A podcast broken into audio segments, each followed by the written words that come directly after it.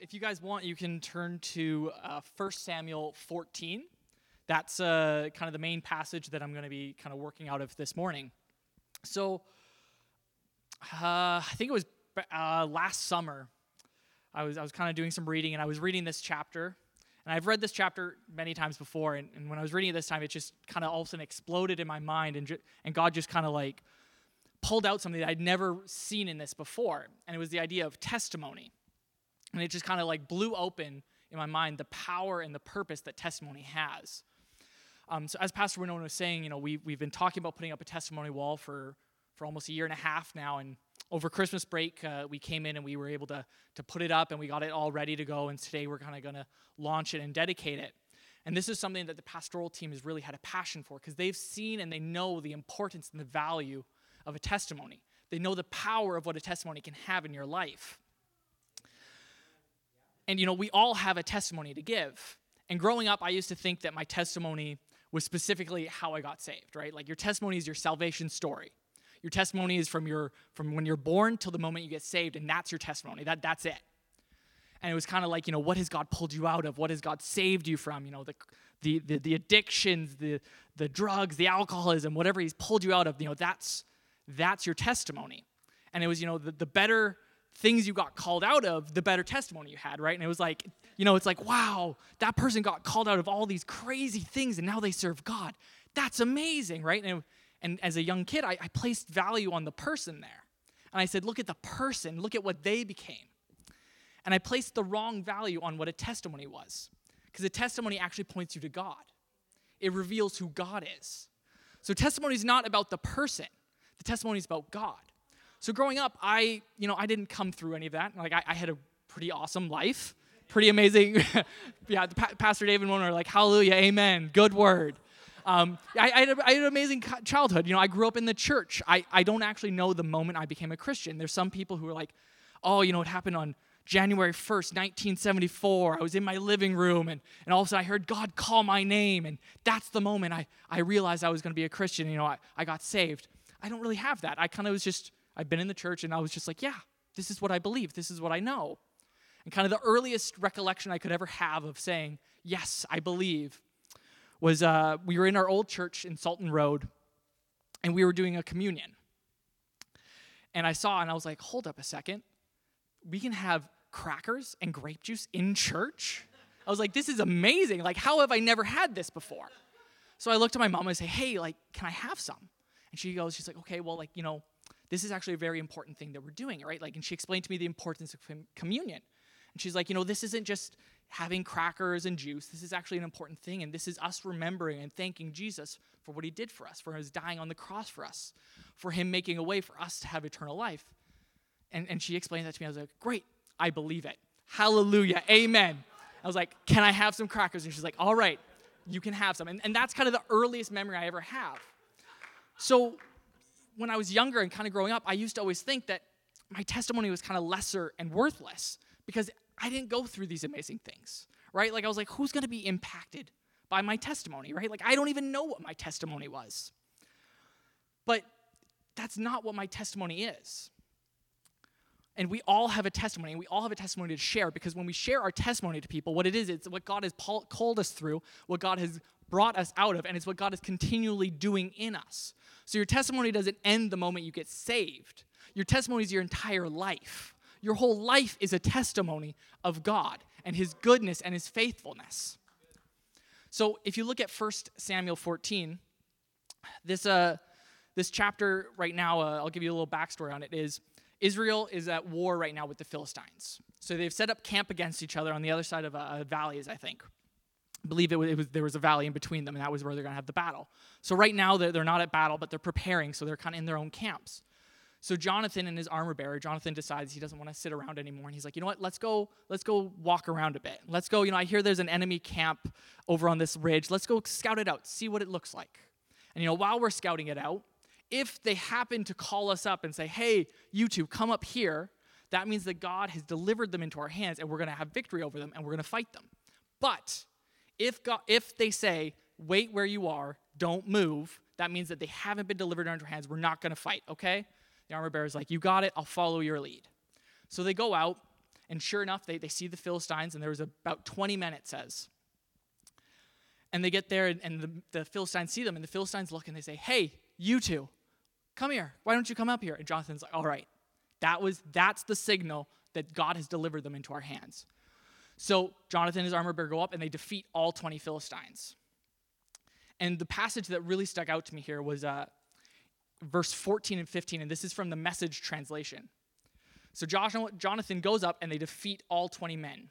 And it says, "In this first bloody encounter, Jonathan and his armor-bearer killed about twenty men.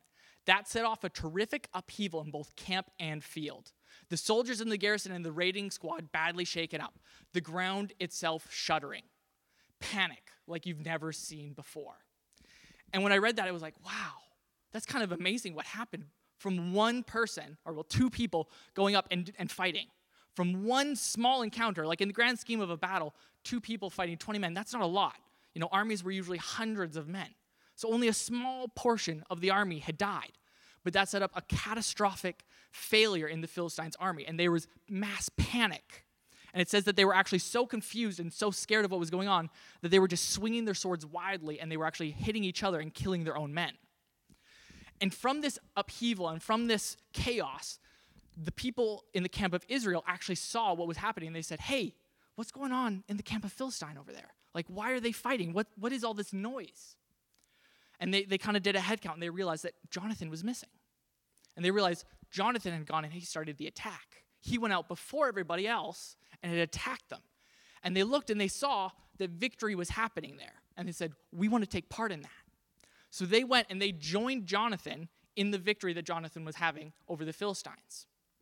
From that first initial encounter, the entire camp of Israel saw that victory was a possibility over the Philistines, and they joined them.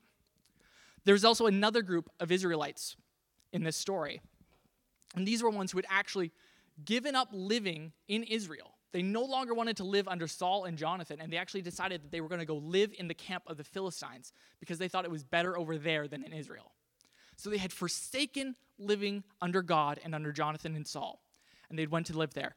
And while, it says that while this chaos was happening, those people, they saw what was going on, and their hearts were so moved that they actually turned back to Israel, and they said, "It's better to live with Saul and Jonathan. Let's go join them and fight against the Philistines. Let's get reunited with our brothers and our family and battle together against the enemy."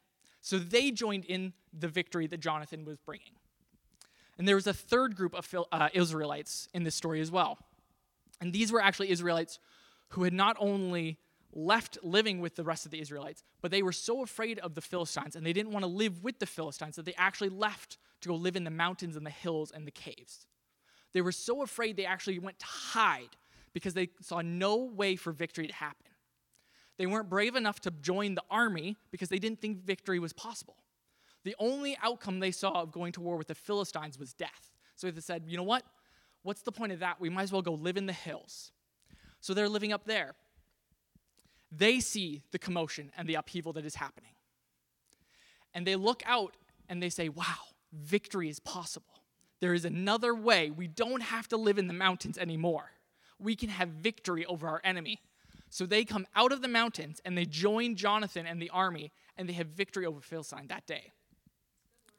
So when I was reading this passage, what really stuck out to me was there was three different groups of people that were impacted by one single event and one testimony of what Jonathan did. They saw the outcome of what Jonathan did, and they were moved to actually take action. So you had the people who were standing there beside Jonathan, who Jonathan had gone out before, and they said, "Wow, victory can happen. Let's go take part in that. If God can do it with Jonathan, God can do it with us." Then you had the people who said, "You know what? I don't want to live in Israel anymore. It's just not fun. I want to go live with the Philistines. It's better over there. It's funner. I like it that way." When they saw what was happening, they're like, "Wow." They were so moved that they said, "No, it's better to go live there, live with God, live in Israel, than it is with the Philistines." And they rejoined their brothers. The third group were the people who were so terrified, and they said, "There's no way out from our current situation. This is our life now.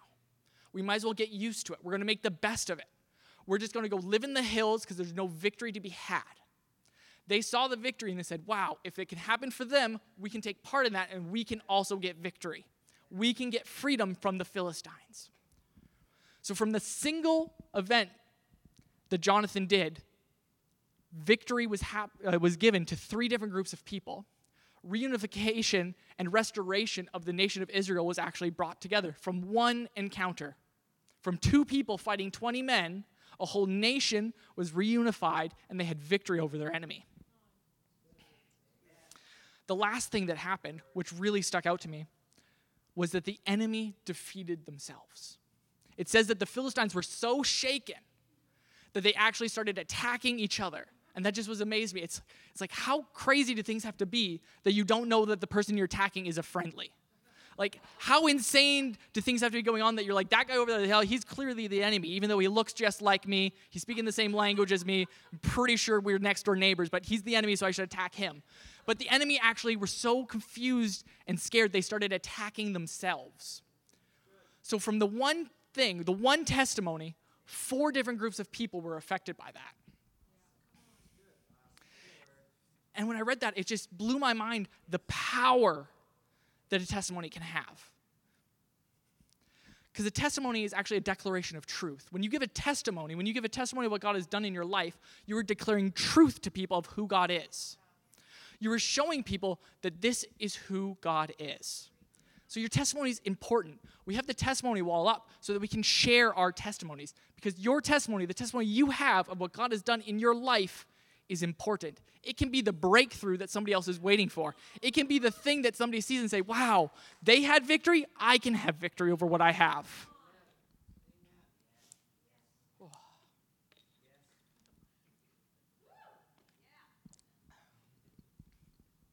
Your testimony is about how God helped you, what he brought you through, what you've gone through. It's, it's whether you've dealt with disappointments in people, disappointments in God.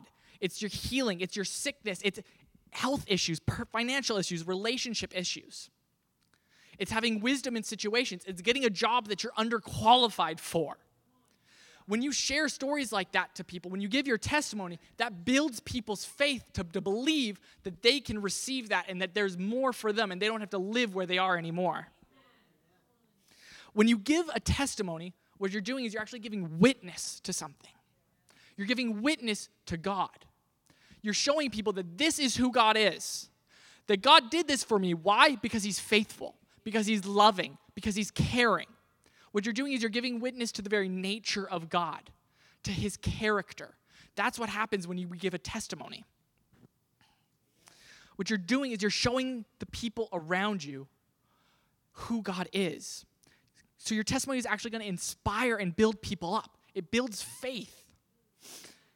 It shows them that there's more to life than what they have, and that shows them who God is. It shows them his character. It shows them what he did for me, he can actually do for you. So he was patient for me, he can be patient for you. He loved me, he can be loving to you. He provided for me, he'll provide for you. That's what your testimony can do. That's why we put up a testimony wall. So we could look and we can go there and we can read it and we can say, wow, God gave you something in your time of need. God can give me something in my time of need. God helped you out when you thought there was nowhere to go. He can help me out when there's nowhere to go. Amen. Testimony reveals things. It reveals character and it reveals truth. Testimony will cut through the lies and through the half-truths that you've been told, and it will get to the bottom of an issue, and it will show you that this is the truth. Don't believe the lies that you've been told. Don't believe the things that you've been told that, that tell you that this is all that there is, that there's no hope, that you can't go any further, to get used to this. This is your life now. That's not truth. When you give a testimony, you're actually giving a testament to something. So another passage I was reading was uh, in Joshua, chapters three to five. And uh, leading up to this, this is the story of where Joshua actually leads the people now into the promised land. So Moses had led the Israelites out of Egypt, across the Red Sea, and they'd come to the promised land, and he sent in twelve spies. They came back, ten of the spies didn't want to go in. They were like, no, you don't understand. We can't take this land. The people are giants. We're grasshoppers. They were terrified. And they act, it says that they actually went out and they spread lies through the camp, convincing the people to not go with Moses into the promised land, that they couldn't conquer it. And what blew my mind was these were the same people who God had just pulled out of Egypt, had just crossed the Red Sea, and probably not, like they say the, the spies were gone for forty days spying out the land, and I think they say it was a forty-day journey to the promised land from Egypt. So in eighty days, these people had forgotten all of what God had done for them, all of the miracles that God had done, and they were convinced by these spies that there was no way they could possibly take this land. This was the land that God had promised them, that God had told them about. But they were so deceived that they didn't believe that God could actually do this for them. And because of their unbelief, they didn't take possession of what God had promised them. So for forty years, they wandered the desert until the only people left from the previous generation were Joshua, who became, who was going to become their leader, and Caleb. They were the only two spies who had went into the land and given a good report. They were the only two from the previous generation who were allowed to enter in. So when they go to enter in, Joshua sends in spies. But he's learned a little bit more than Moses, from Moses. He's like, you know, I'm not going to send in ten or twelve. I'm going to send in two spies, because two spies came back with good reports. So I'm going to send in two spies, and they're going to have a good report. So he sends in these two spies, and they go to scout out Jericho. And they, they go and they hide with Rahab. She, she protects them. And while they're there, she's telling them, she's like, guys, you don't understand. We've heard about you. We've heard about the Israelites. We heard about what happened at the Red Sea, how you came out of Egypt. We heard about what happened at Sihon and Og. You don't understand. We've, we've heard the stories. We've heard the testimonies from people of what you've done. We are terrified of you. We are convinced that if we go to war, we will lose. The people of Jericho, through the testimony that they had heard secondhand of the Israelites, con- were convinced that there was no way for them to have victory. They were already defeated before Joshua even got there to walk around the walls. It says in chapter five that the kings of the land, the kings of the Amorites and the kings of the Canaanites, had heard about what happened. Their hearts melted and their spirits had left them. They'd heard the testimony of what God had done, and they believed that, wow, if God could do that for them, imagine what he's going to do when they come to us. Imagine what's going to happen when they come to take to fight us, if God will do all of that for them there. So these enemies, the people of the land, the people who didn't even believe in God, heard the testimonies and believed, wow, if God could do it there, he's going to do it here, and he's going to do it there, and he's going to do it more and more and more. They believed in God more than the Israelites did sometimes. And what's what's amazing is that sometimes the enemy has more faith in the testimony of God than we do. We're like, well, I don't know. I just, I'm, I'm not sure. And it's like, no, victory's already there. The enemy's been defeated. But we're just like, I just don't know. It's that's pretty tough. It, could it could it happen? Could it really be? So that story of them taking possession of the land, that's, that's a testament to God's faithfulness for his people, that he will give them what he's promised them. It's a testament to his strength and to his might. The victory was had because of God, not because of what the Israelites did. When you look at uh, the stories of Jesus, you know, Jesus heals the lame man. That's a testament to God's love for his people. That's a testament to that God is our healer, that our healing comes from him, that he will provide for his children. When we look at the story of Jesus dying on the cross, you know, we, we had communion today. When we celebrate that, when we remember that, when we keep that in, in our minds and we remember the testimony of him dying for us, what we're remembering is we're remembering that he made a way for us to become sons and daughters, to have a new life, to spend eternity with God in heaven instead of where we deserve to go, hell. We don't, we don't have to go there anymore. We get to go to heaven because he died on the cross for us, because he loves us. So your struggle, your pain, your suffering, your victory, that's a testament to God's love, to God's care, to God's provision, to his protection. God didn't give you your sickness, your pain, your illness, your crisis, your hurt. But he's going to use that for good. He will use what's happening in your life for good. He didn't cause it to happen. He didn't make it happen to you, but he's going to use what's happened to you for good. When, when we look at the Israelites, oftentimes, somehow, and just like when they came out of out of Egypt, and they were standing at the gates of the promised land, and they didn't go in because they forgot and they took the and they believed the lies that were spread about the land instead of what God had said. We forget the testimony. Sometimes we forget what God has done in our lives. And God, God tells, told the children of Israel, and he, and he tells us we need to steward it. We need to keep it in front of us. We tell our children about the testimony. In Joshua four, they cross over the Jordan River before they go to take Jericho. And when they cross over, they send the ark through, and the ark stands in the middle, and the water dries up. And they're actually able to walk across this river on dry land. And it says, as they did that, Joshua had one man from every tribe take a stone. And when they got to the other side, they put the stone down, and they had a tower of twelve stones.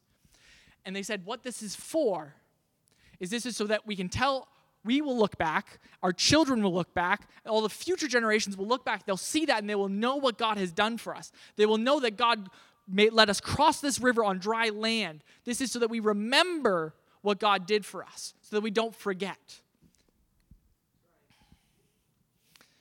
Because when you remember what God has done for you in the past, it enables you to walk in the future and in the present.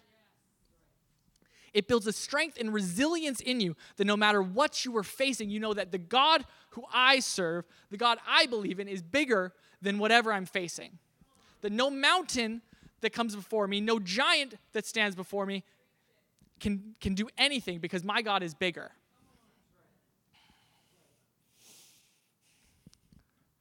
When you remember your testimonies, when you remember what God has done, when you keep focused on that, you're not looking at the mountain that you're facing. You're not looking at the giant. You're looking beyond it. You're looking to God. You're looking to the victory, because your eyes are focused on the right thing. Your eyes aren't focused on your problem. Your eyes are focused on the solution. The testimony of what God has done is like blinders on a horse. When they put blinders on a horse, what it does is it, it prevents the horse from being able to look to the left or to the right. The only way the horse can look is straight ahead. It can only look wherever it's pointing. And what that does is it causes it so that the horse doesn't wander. It keeps the horse on a path. So when you remember the testimonies of God, when you put them on like a blinder, it causes you not to be distracted by what's in front of you, but it causes you to focus on what's important, what's ahead of you. Focus on God. In August, Pastor Daniel was preaching, and, and, he, and he made this statement. He said, tell your children the story of what God has done in your life. Why?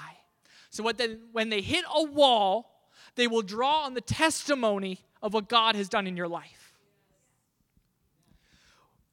When they hit the immovable object, when they hit the thing that there is no way of them getting overcome or overcoming, when they face the giant, instead of being distracted by what's in front of them, they will draw on what you've told them. They will draw on the testimonies of God. They will draw on the truth of who God is. And they will keep going. They won't give up. They won't throw in the towel. They won't say, well, this is life now. This is all I have to look forward to. They'll press on. They'll advance. They'll move forward. In Psalm seventy-eight, David is writing, and he says, the Israelites forgot. They forgot what God had done for them. This whole chapter is, is him saying how they forgot that God pulled them out of Egypt. They forgot that God let them cross the Red Sea. They forgot that God brought them into the promised land. They forgot. They didn't steward the testimony. We have the testimony wall so that we can steward the testimony, so that we have a place where we can put it, where we can put the testimony, where we can be accountable to steward the testimony and say, this is what God has done for me. Read it. Get your faith built up in it, and move forward. Because what God has done for me, he can do for you. The people of Israel forgot the testimony. They got distracted, and they let their circumstances dictate what they could believe could happen instead of letting God dictate what can happen. Your testimony will triumph over fear. Your testimony says that my God is bigger than whatever I'm facing. I don't have to be afraid of what I'm facing because I know who my God is. Your testimony is to remember what God has done for you. Your testimony is to build faith. Your testimony is to strengthen people around you. Your testimony is to move you into the promised land, to get you from where you are to where you're supposed to be. Your testimony is to keep your eyes focused on God. because your testimony emboldens you to believe for the impossible. It builds a strength and resilience in you so that no matter what you're facing, no matter what situation you're in, you know where to look. You know what has been said over you, and you say, you know what, I'm going to live in what God has said. I'm going to live in the testimony of God. I'm going to live in what I believe he can do because I know who God is because I have seen what he has done. I've seen what he did for my parents. I've seen what he did for my grandparents. I've seen what he did for my friends. I know who he is. That is where I stand. I don't stand in what the people are telling me, what the doctors have said, what my friends tell me. That's not where I live.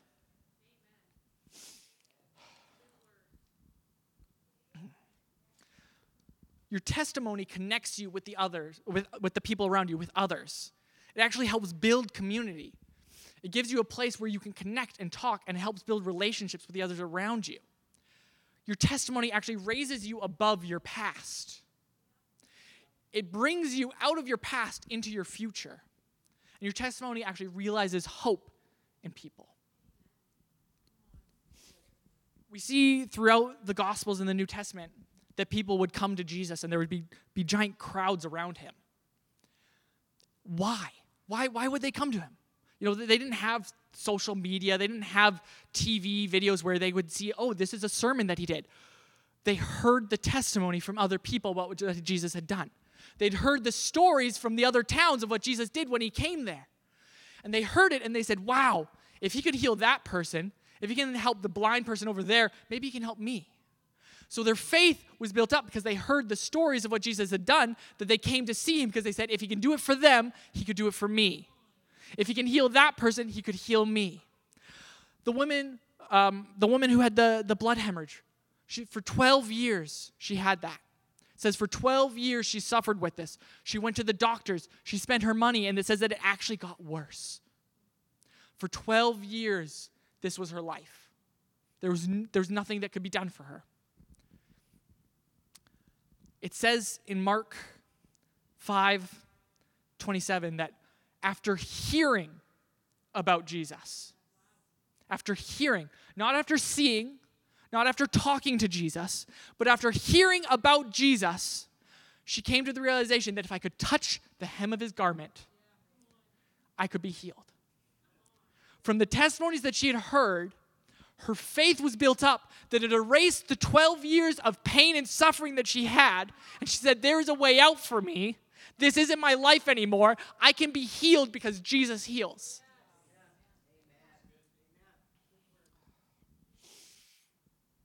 That is the power of your testimony. Your testimony can erase the twelve years of suffering that somebody has had. Your testimony can be the breakthrough that somebody else is waiting for to go to the next area, to get past where they are. Your, your testimony can be the catalyst to push somebody further and further. When they read the testimony, it's not anything of you. It's not going to point towards you, but it points towards God. When they read it, they don't say, wow, look at that person. They say, wow, look at God.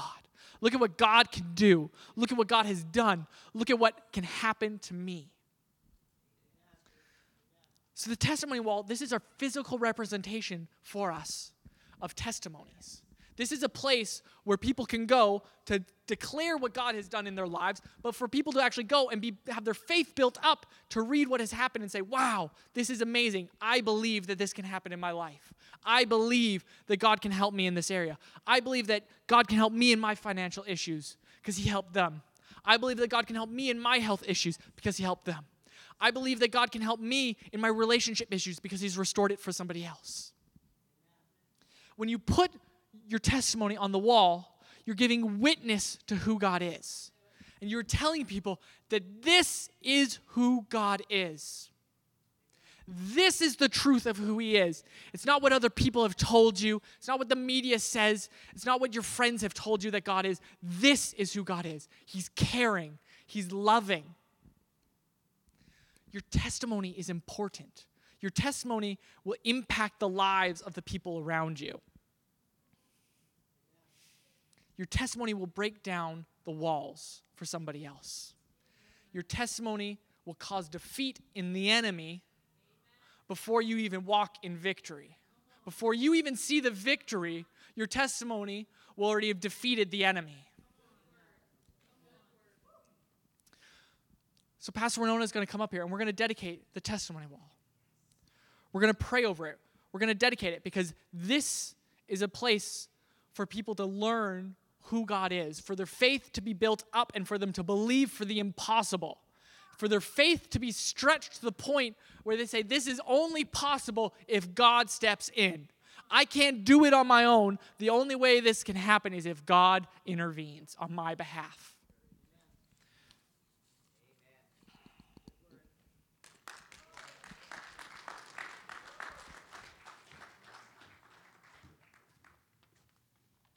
Amen. Good word. Amen. Olivia, if you want to come. I taught him everything he knows. I know. I thought his grandfather was going to say the same thing. And his uncle would be right in there, hey? I didn't have to text him all. You did? You did? This morning, uh, Olivia, Olivia, um, Yeah, ushers, you can go ahead and hand out a testimony card. I think we'll hand out one to every person. We'll do. We'll go that way. Um, when Olivia was uh, sharing this morning, she said, something is birthing this morning. It's the next. And that twigged with me. And um, the Lord gave me some decrees during worship regarding that. And I want to decree them over this house. We decree and proclaim that this house, Solid Rock, this house is a house of heaven on earth. It is a house of the miraculous. It is a house of signs and wonders. It is a house of the fullness of the work of the cross. It is a house of deliverance. It is a house of wholeness. It is a house of, if God said it, he will do it. If God said it, it's for me. And no man has the authority to tell me differently. Amen? Amen? The testimonies of the Lord are going to flood and rain in this house. This house is going to be known for its testimonies. And they won't be just this here. They are going to go, like Justin preached, to other communities. And the testimonies of this house are going to defeat the enemy in other communities, other cities, in our city. Amen. The testimonies of this house are going to reach out to other communities, giving hope to people.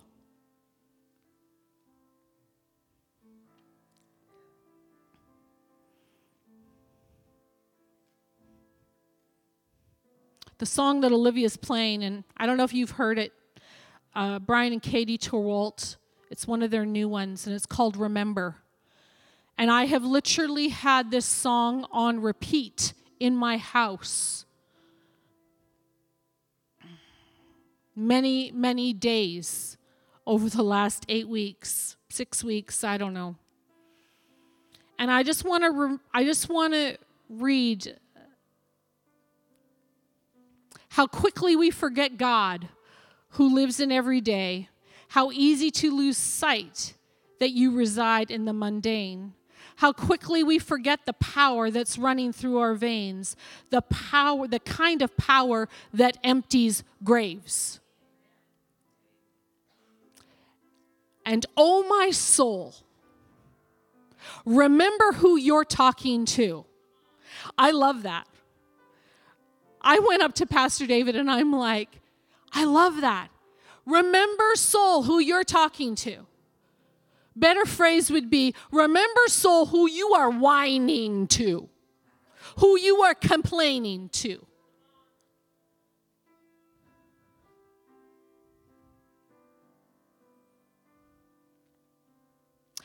the only one who death bows to.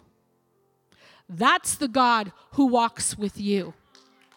And oh my, you know that if he did it then, he will do it again. His power can still raise the dead. Don't tell me he's finished yet. So when you go out this week and that little voice starts, you say, remember, soul, who you are talking to. You are talking to the living God. You are talking to the mighty and powerful one. You are talking to the faithful one. You are talking to the one whose word never, ever, ever, ever returns void. That's who you're talking to. So smarten up your language. Get in line with him and start decreeing what he sees. Amen? So the testimony wall, Kathy, we've asked Kathy to create it. So if you have any questions, you can see her, and she's going to take care of the wall, and she may remove some things, or she may come and talk to you. There's just a couple of things that we would ask of you. One, put your name on it. Put the date on it.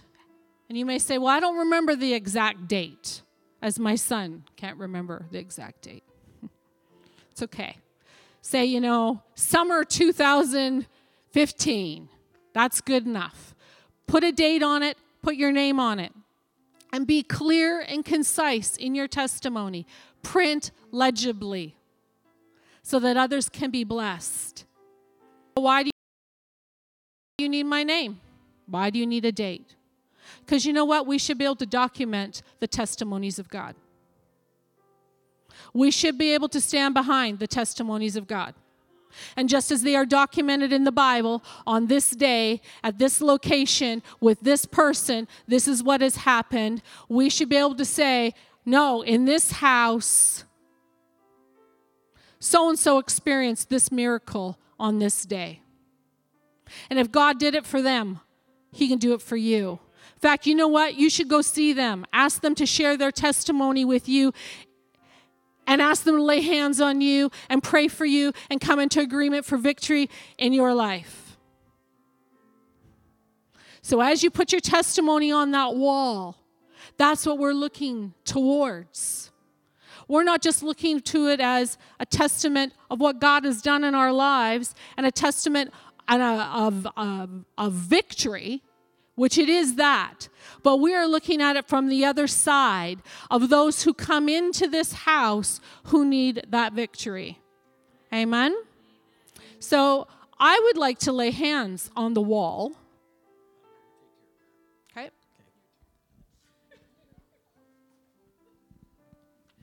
Um, just like the children of Israel had their families come and they took a rock, and that rock was a memorial. You don't come and worship the rock, but you worship the God who created what happened. I think it's very important and it's symbolic, and you might think it's different, but I'd like to go back there as a family. We're family, and let's lay our hands on that wall. And what we're going to ask God for is, he's done it before, he'll do it again. And that lives will be changed and lives will be transformed and miracles will happen.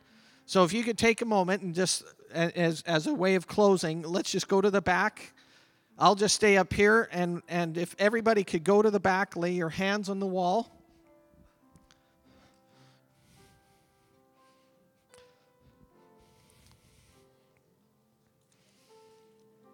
We are acting in faith. We are stepping out in faith, and we are standing in agreement with what God does and what God has done.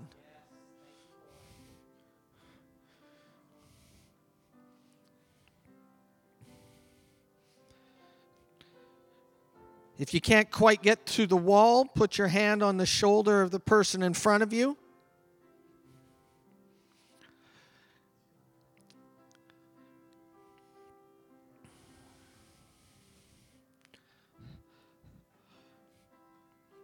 And I'll say a prayer, and, and I'd love for you to join me in it. It's going to be very simple.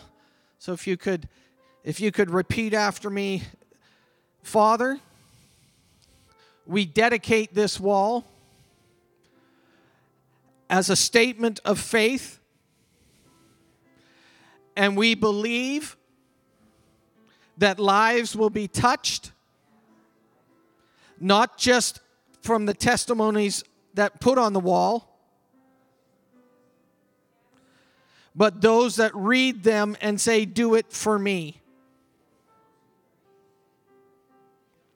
Thank you, Jesus, for the testimonies, for the lives, for impact, and for change.